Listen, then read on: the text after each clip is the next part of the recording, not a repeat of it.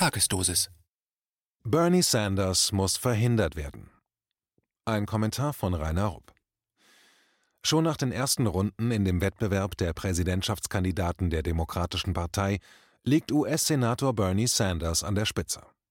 Alle anderen Wettbewerber haben inzwischen entweder aufgegeben oder liegen laut der fast täglichen Umfrageergebnisse weit abgeschlagen hinter dem 78 Jahre alten Sanders.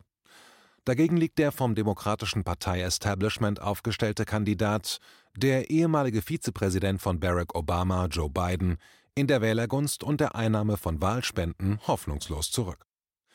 Auch die Chancen von Pete Buttigieg, offensichtlich der Liebling von Amerikas reichsten Männern und Frauen, sehen alles andere als vielversprechend aus.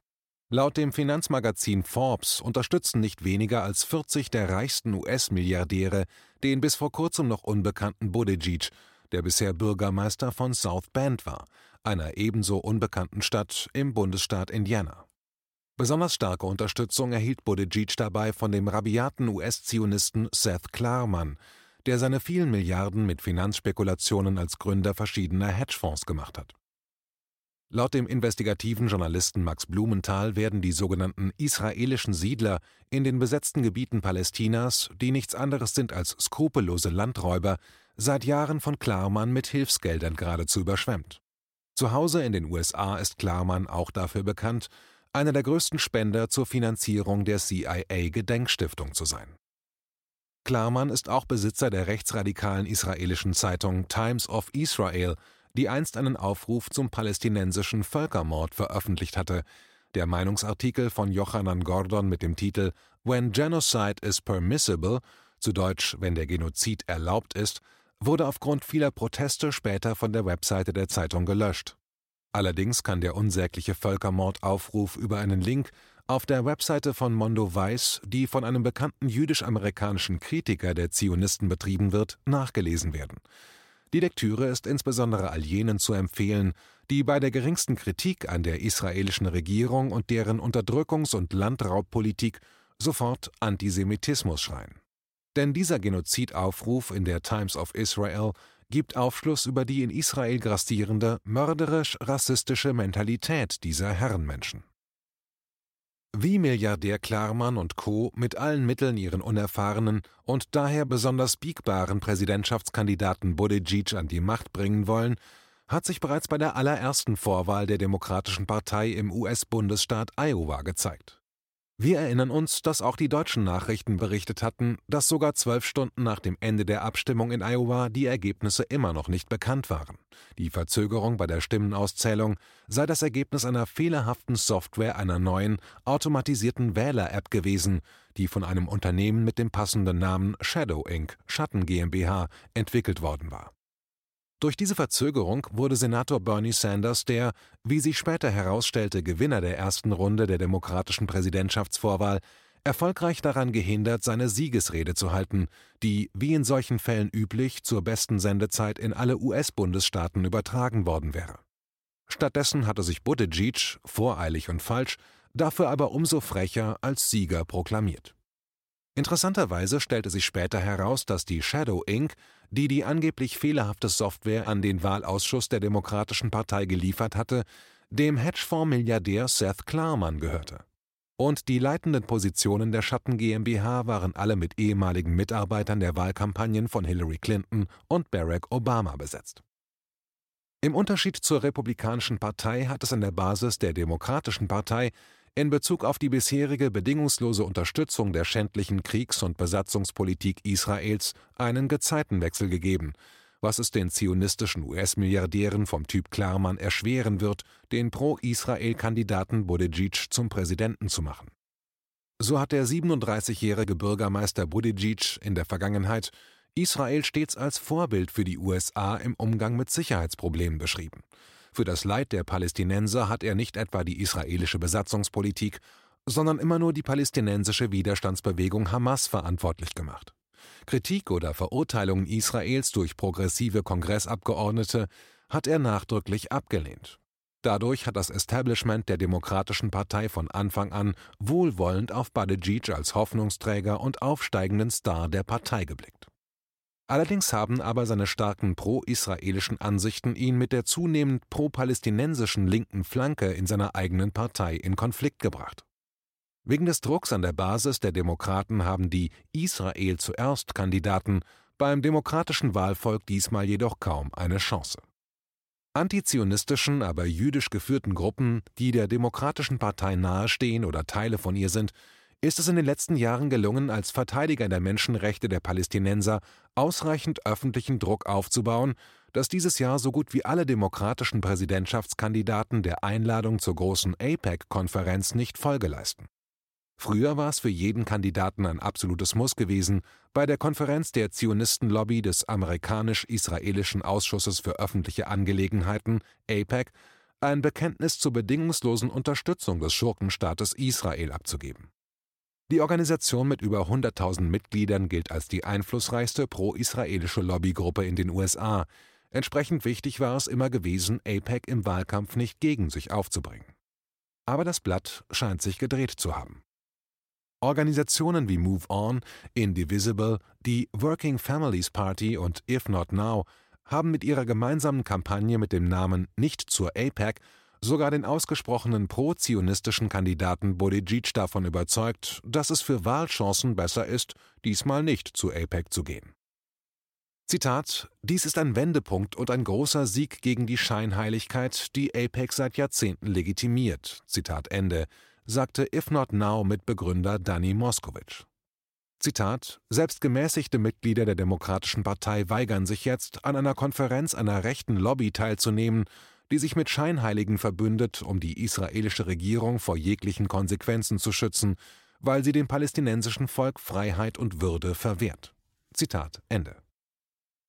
Aber so leicht gibt die zionistische Lobby, die große Teile des US-Establishments hinter sich weiß, ihren Kampf gegen den Kandidaten der Demokraten mit den meisten Chancen gegen Donald Trump, der ihn als verrückter Bernie schmäht, im Herbst zu gewinnen, nicht auf.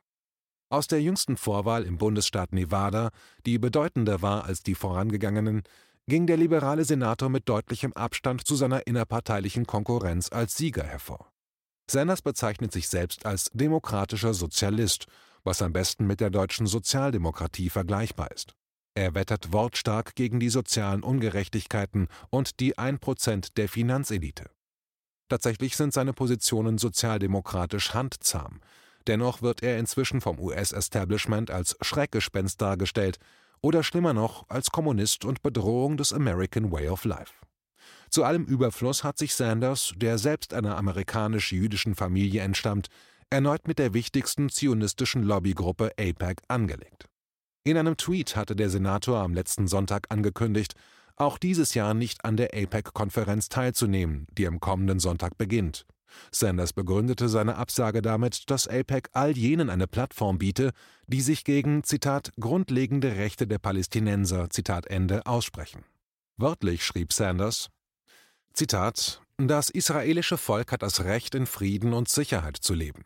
Das Gleiche gilt für das palästinensische Volk. Ich bin nach wie vor besorgt, dass APEC Staatsführern eine Plattform bietet, die Bigotterie zum Ausdruck bringen und sich grundlegenden palästinensischen Rechten entgegenstellen. Aus diesem Grund werde ich nicht an der Konferenz teilnehmen. Zitat Ende. Damit spielte Sanders offenbar auf die israelische Regierung unter Benjamin Netanyahu an, den er in der Vergangenheit wiederholt kritisiert hatte. Zitat Als Präsident, so Sanders in einem weiteren Tweet, werde ich sowohl die Rechte der Israelis als auch der Palästinenser unterstützen und mein Möglichstes tun, um Frieden und Sicherheit in die Region zu bringen. Zitat Ende. Aber die Zionistenlobby ist auch nicht untätig geblieben. Seit ein paar Monaten ist Bernie Sanders zur Zielscheibe von verstärkten Hasbara-Angriffen fanatischer Anhänger der israelischen Apartheid-Regierung geworden. Obwohl Sanders selbst Jude ist, werfen sie ihm Antisemitismus vor. Ähnlich wie in Großbritannien, wo die Antisemitismuskeule mit großem Erfolg gegen den Labour-Führer Jeremy Corbyn eingesetzt wurde, soll dieser Vorwurf jetzt auch die Wahlchancen von Sanders zunichte machen. Denn genau wie Corbyn hat auch Sanders entschieden Positionen zugunsten der Menschenrechte aller in Palästina lebenden Menschen bezogen und folgerichtig die Verbrechen des israelischen Besatzerregimes verurteilt.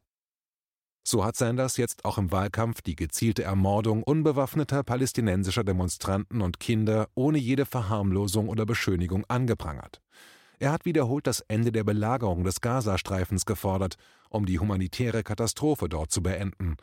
Er hat erklärt, als Präsident werde er wegen der nicht endenden illegalen Siedlungspolitik und der Missachtung der palästinensischen Menschenrechte die US-Militärhilfe für Israel an Bedingungen knüpfen. Und er hat Netanyahu als Rassisten bezeichnet.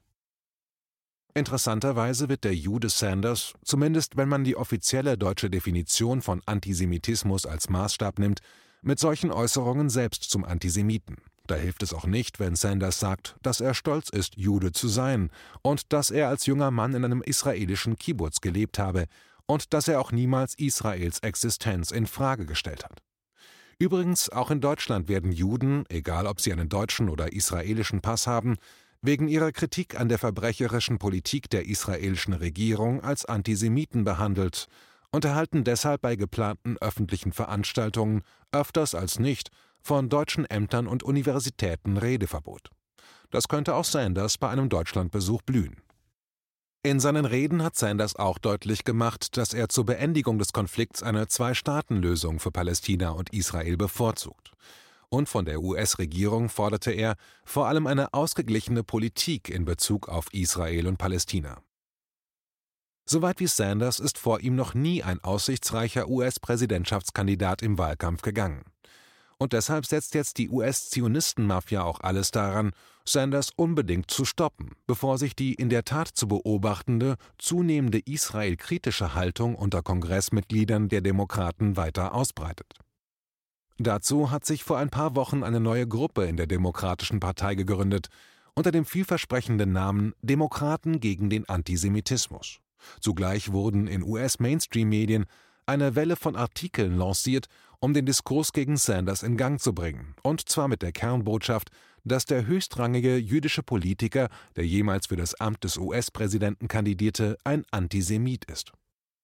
Diese Gruppe hat sich unter anderem mit Bari Weiss, der einflussreichsten Meinungsredakteurin der New York Times, zusammengetan, um Sanders zu verunglimpfen. Zitat: Offensichtlich zielen sie darauf ab, Sanders zu Corbynisieren, indem sie dieselben Methoden benutzen, die so effektiv gegen den britischen Labour-Führer eingesetzt wurden. Zitat Ende, hieß es auf der US-Webseite von Mondo Weiß. Der Grundtenor der Vorwürfe gegen Sanders lautet, dass er zwar ethnisch gesehen als jüdisch gelte, aber in seiner Rhetorik, mit seinem Abstimmungsverhalten im US-Kongress und mit seinem Umfeld nicht die Zitat Werte eines Freundes des jüdischen Volkes widerspiegelt. Zitat Ende. Wenn Sanders sich jedoch so verhalten würde wie seine Kollegen im US-Kongress oder auch im Deutschen Bundestag, nämlich bedingungslos die israelische Politik der kontinuierlichen und schrecklichen Menschenrechtsverletzungen zu verteidigen oder kleinzureden, dann würde Sanders im Sinne seiner zionistischen Kritiker ganz sicherlich die Werte eines Freundes des jüdischen Volkes widerspiegeln und niemand würde ihn als Antisemiten beschimpfen.